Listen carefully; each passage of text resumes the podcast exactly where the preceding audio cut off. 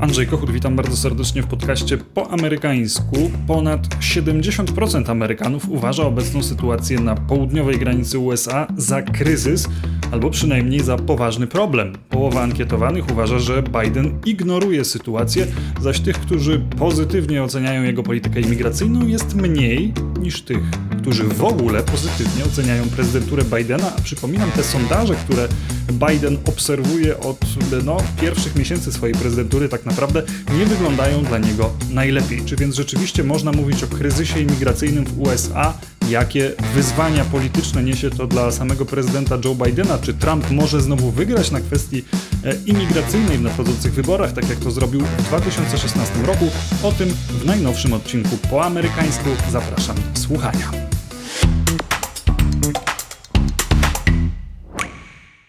Na początek tego odcinka jeszcze tradycyjnie przypomnę, że podcast po amerykańsku można wspierać na platformie Patronite. Tak, to również dzięki Waszemu wsparciu te kolejne odcinki podcastu po amerykańsku mogą powstawać. Jeżeli chcecie usłyszeć więcej o tym, jak wygląda amerykańska polityka, ale nie tylko, bo pewnie e, kiedy trochę e, te tematy kampanijne zejdą na dalszy plan, będę poruszał kwestie społeczne, e, takie szersze tematy, jak również dzisiaj. Ta kwestia imigracyjna jest takim tematem, który już od jakiegoś czasu wraca w podcaście po amerykańsku amerykańsku regularnie, to e, wejdźcie na stronę patronite.pl ukośnik po amerykańsku pisane razem, bez polskich znaków. Tam można wesprzeć podcast. Każda wpłata liczy się i przybliża mnie do realizacji kolejnych odcinków.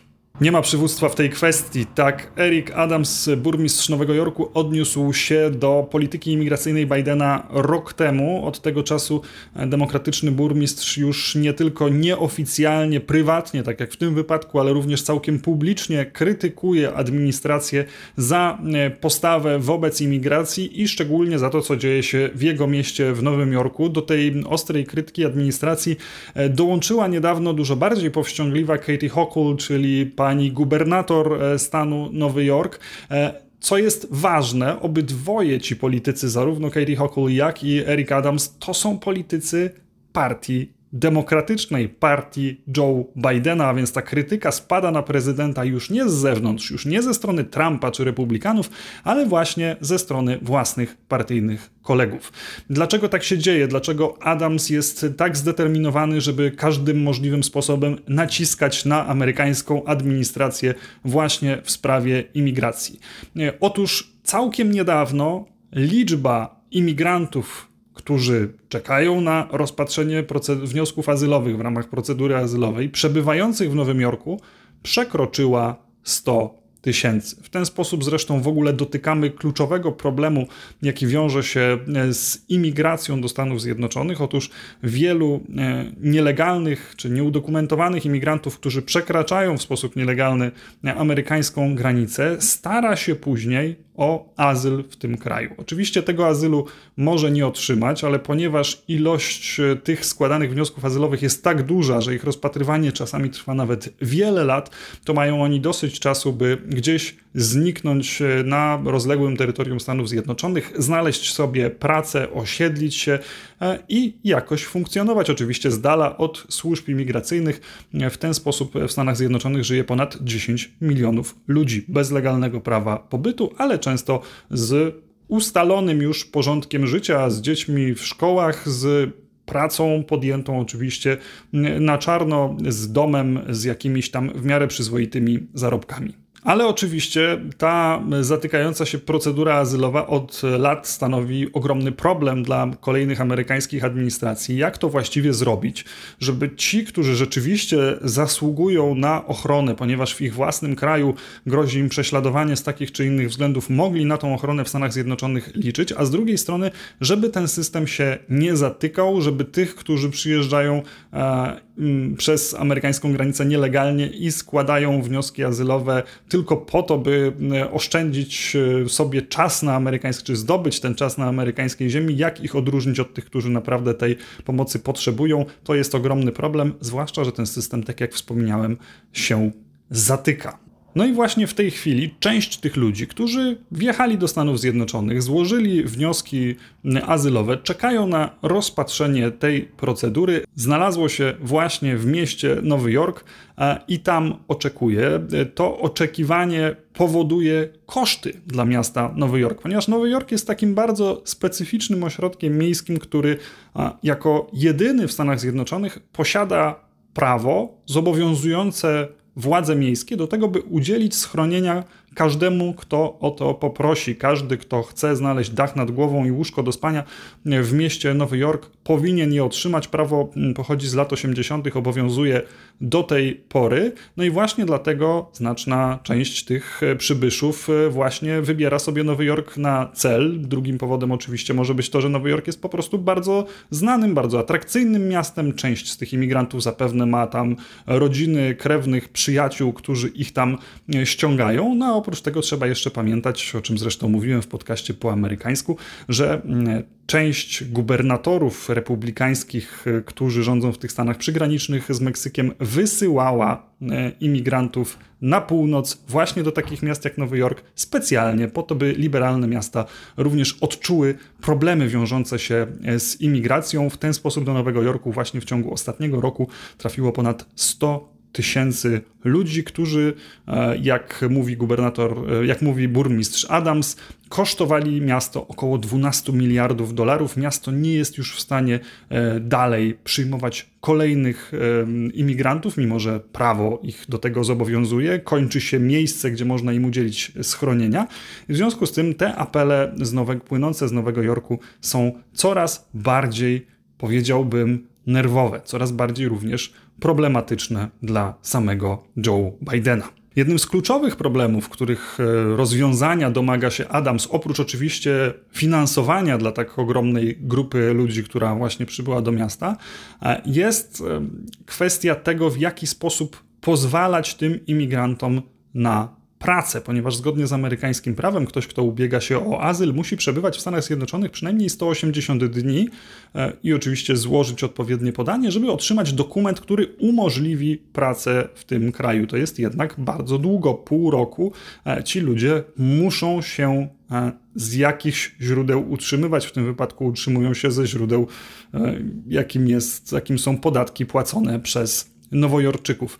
E, Adams naciska na administrację w tej kwestii. Administracja nie jest do końca chętna, żeby łagodzić tego typu bariery, tego typu utrudnienia, ponieważ one mogą spowodować, że ten napływ imigrantów może stać się jeszcze większy, a to w kontekście nadchodzących wyborów prezydenckich w 2024 roku może być dla administracji Bidena wyjątkowo problematyczne.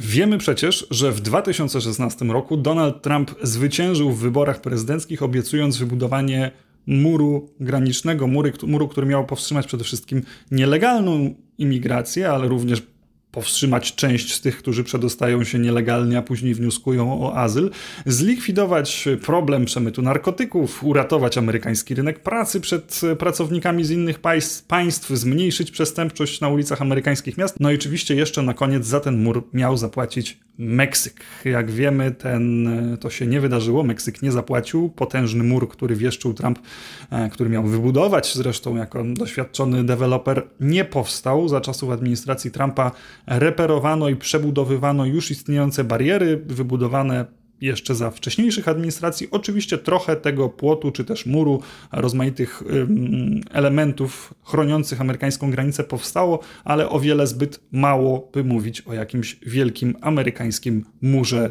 Trumpa, który zresztą miał powstrzymać imigrantów.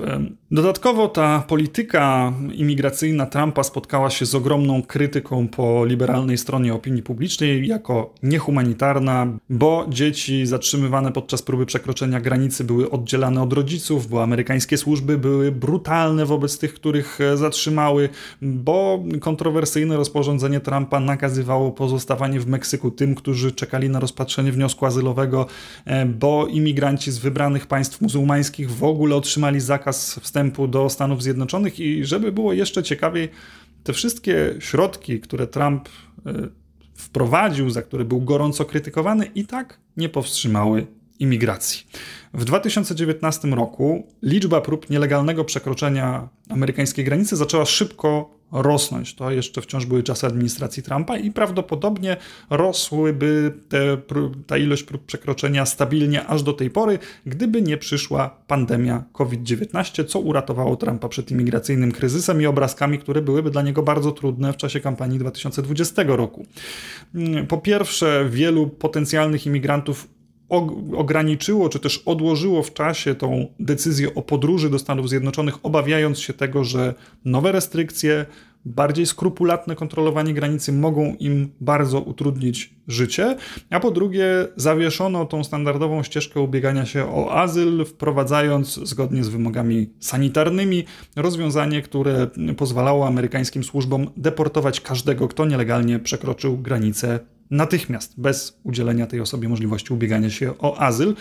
Joe Biden obiecywał skończyć z praktykami Trumpa, między innymi z Title 42, ale szybko okazało się, że zrezygnowanie z tego rozwiązania może oznaczać dalsze pogłębienie problemów. Ja obserwując to miałem wrażenie, że mm, doświadcza Joe Biden czegoś podobnego, czego doświadczył Barack Obama przy okazji e, Guantanamo. Otóż e, wśród demokratów wówczas panowała zgoda, że Guantanamo należy zamknąć więzienie w Guantanamo na Kubie, w którym byli przetrzymywani podejrzani o terroryzm, poza jurysdykcją amerykańskiego prawa, czyli w bardzo wygodny sposób dla amerykańskich służb. E, tyle tylko, że szybko okazało się, iż zamknięcie Guantanamo może wygenerować wiele nowych problemów, z którymi być może administracja Baracka Obamy sobie nie poradzi. Efekt jest taki, że w 2021 roku Joe Biden zapowiedział, że chciałby zamknąć Guantanamo przed końcem swojej kadencji ale przytomnie nie składał żadnych bardziej wiążących deklaracji, więc prawdopodobnie i to się nie uda. Ale wracając do kwestii imigracji, Biden część tych postulatów sprawienia, by amerykańska polityka imigracyjna była bardziej humanitarna niż za czasów Trumpa, zrealizował. I to zrealizował nawet już pierwszego dnia, powstrzymując dalsze prace nad murem, e, znosząc ten ban dla mieszkańców państw muzułmańskich, ale nad innymi elementami, kwestiami, które budziły wątpliwości za czasów Trumpa, ręka mu zadrżała, jak nad wspomnianym Title 42 który istniał, funkcjonował aż do tego roku. Zresztą o e, kulisach jego zniesienia opowiadałem w podcaście po amerykańsku jakiś czas temu. To oczywiście taka postawa Bidena przysporzyła mu krytyki ze strony progresywistów w partii demokratycznej, którzy krytykowali go właśnie za niedostateczny radykalizm w znoszeniu tych środków, które wprowadził Trump. Jednak e, szczerze mówiąc, Bidenowi trudno się dziwić, trudno się dziwić tej jego powściągliwości. Dlaczego? No, myślę, że tutaj trzeba się trochę cofnąć w czasie. W 2016 roku Trumpowi udało się wykorzystać w kampanii wyborczej lęki społeczeństwa związane z problemem nielegalnej imigracji. Czy to oznacza, że problem nielegalnej imigracji, który bez wątpienia istnieje w Stanach Zjednoczonych od lat, był w 2016 roku jakiś szczególnie silny? Otóż wcale nie. Powiem więcej, w 2016 mogło się wydawać, że sytuacja się ustabilizowała, że nawet coś powoli się poprawia. Prawdziwy kryzys imigracyjny to był 2000 rok i lata, które nastąpiły później. Wtedy w Meksyku szalały wojny narkotykowe.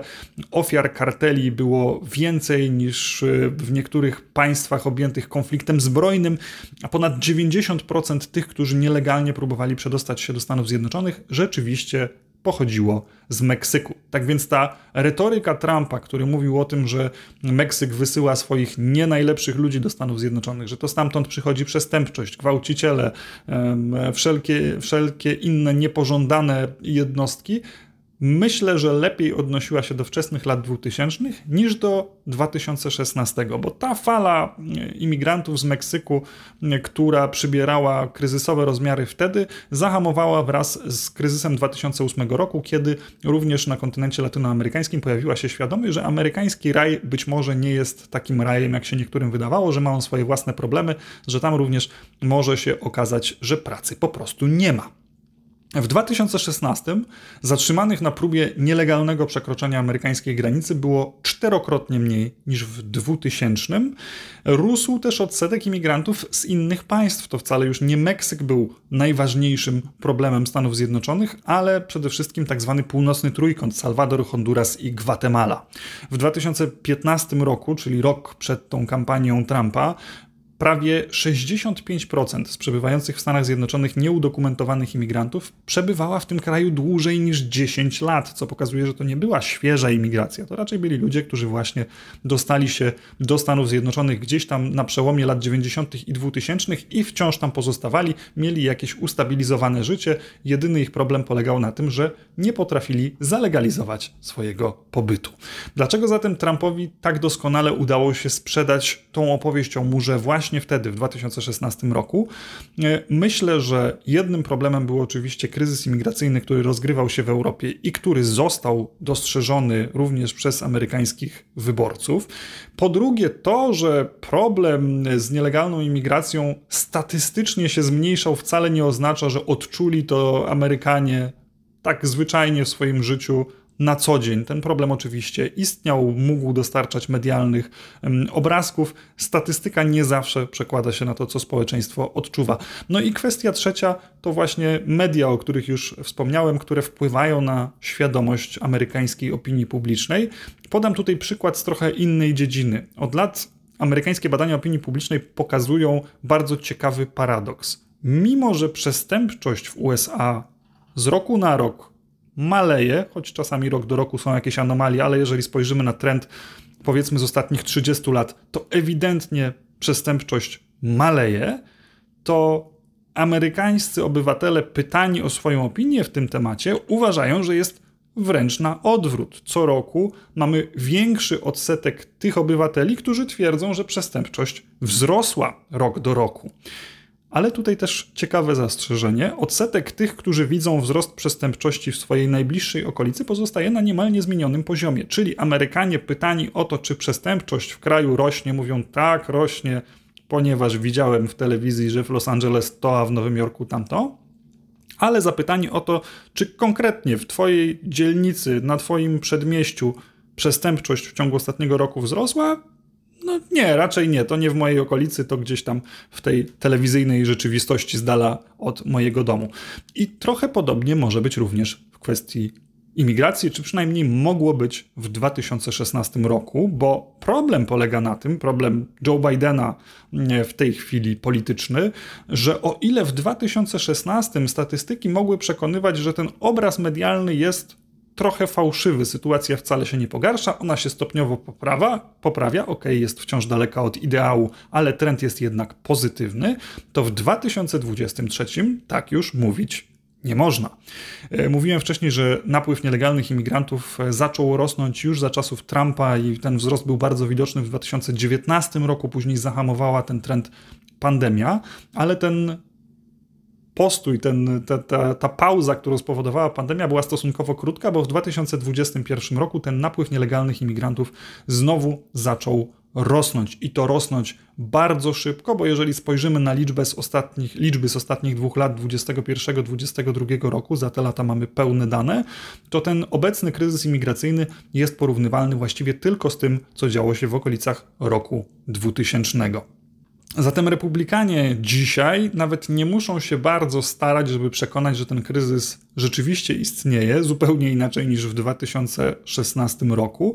Mało tego, w potwierdzaniu tych ich tez wyręczają ich demokratyczni politycy, tacy jak właśnie wspomniany burmistrz Nowego Jorku Eric Adams, Katie Hochul i jeszcze kilka innych postaci by się znalazło. Dla Bidena to oczywiście oznacza bardzo poważny problem. Fali imigracyjnej nagle nie powstrzyma, nawet gdyby wprowadził najbardziej drakońskie rozwiązania, jakie mogą przyjść do głowy, a wprowadzić ich nie może, bo właśnie na tym polega cały paradoks. To większy humanitaryzm miał odróżnić Joe Bidena od Donalda Trumpa. Z drugiej strony atakują go nie tylko republikanie, tylko przedstawiciele własnej partii i to tak naprawdę z dwóch stron. Z jednej strony atakują go progresywiści, mówiąc, że zrobił zbyt mało i ta polityka wcale nie jest w tej kwestii imigracji tak dobra, jak obiecywał. Z drugiej strony atakują go przedstawiciele mm, tych miast czy tych stanów, gdzie problem nielegalnej imigracji stał się szczególnie dotkliwy, którzy obawiają się, że jeżeli nie zaprezentują się w kontrze do administracji, nie pokażą, że ich stanowisko jest twardsze niż Joe Bidena e, i Białego Domu e, w tej chwili, no to może to mieć dla nich konsekwencje wyborcze w 2024 roku. Ich wyborcy mogą stwierdzić po prostu, no dobra, skoro demokraci nie radzą sobie z tym, co się dzieje na ulicach na przykład Nowego Jorku, to może czas postawić na republikanów, którzy zrobią z tym porządek. Tym bardziej, że można argumentować również, iż to właśnie zmiana administracji w Stanach Zjednoczonych w 2020 wzmocniła ten trend, bo oczywiście istniała już wcześniej fala imigracyjna ogólnie rosnąca na terytorium obydwu Ameryk. Istniał ten czynnik covidowy, który spowodował zatrzymanie tej fali migracyjnej, ale też jej kumulację, w związku z tym tych imigrantów w następnych latach mogło być więcej, e, ale i to wynika również z wypowiedzi części e, tych ludzi, którzy zostali zatrzymani na nielegalnych próbach przekroczenia granicy. E, takim argumentem dla nich, żeby spróbować przedostać się przez amerykańską granicę, była również zmiana władzy, ponieważ Biden wydawał się po prostu bardziej otwarty na przyjmowanie przybyszów z innych państw, łagodniejszy niż Trump. Spodziewano się, że ta polityka złagodnieje, co sprowokowało, e, że jeszcze większa grupa osób postanowiła przekroczyć amerykańską granicę.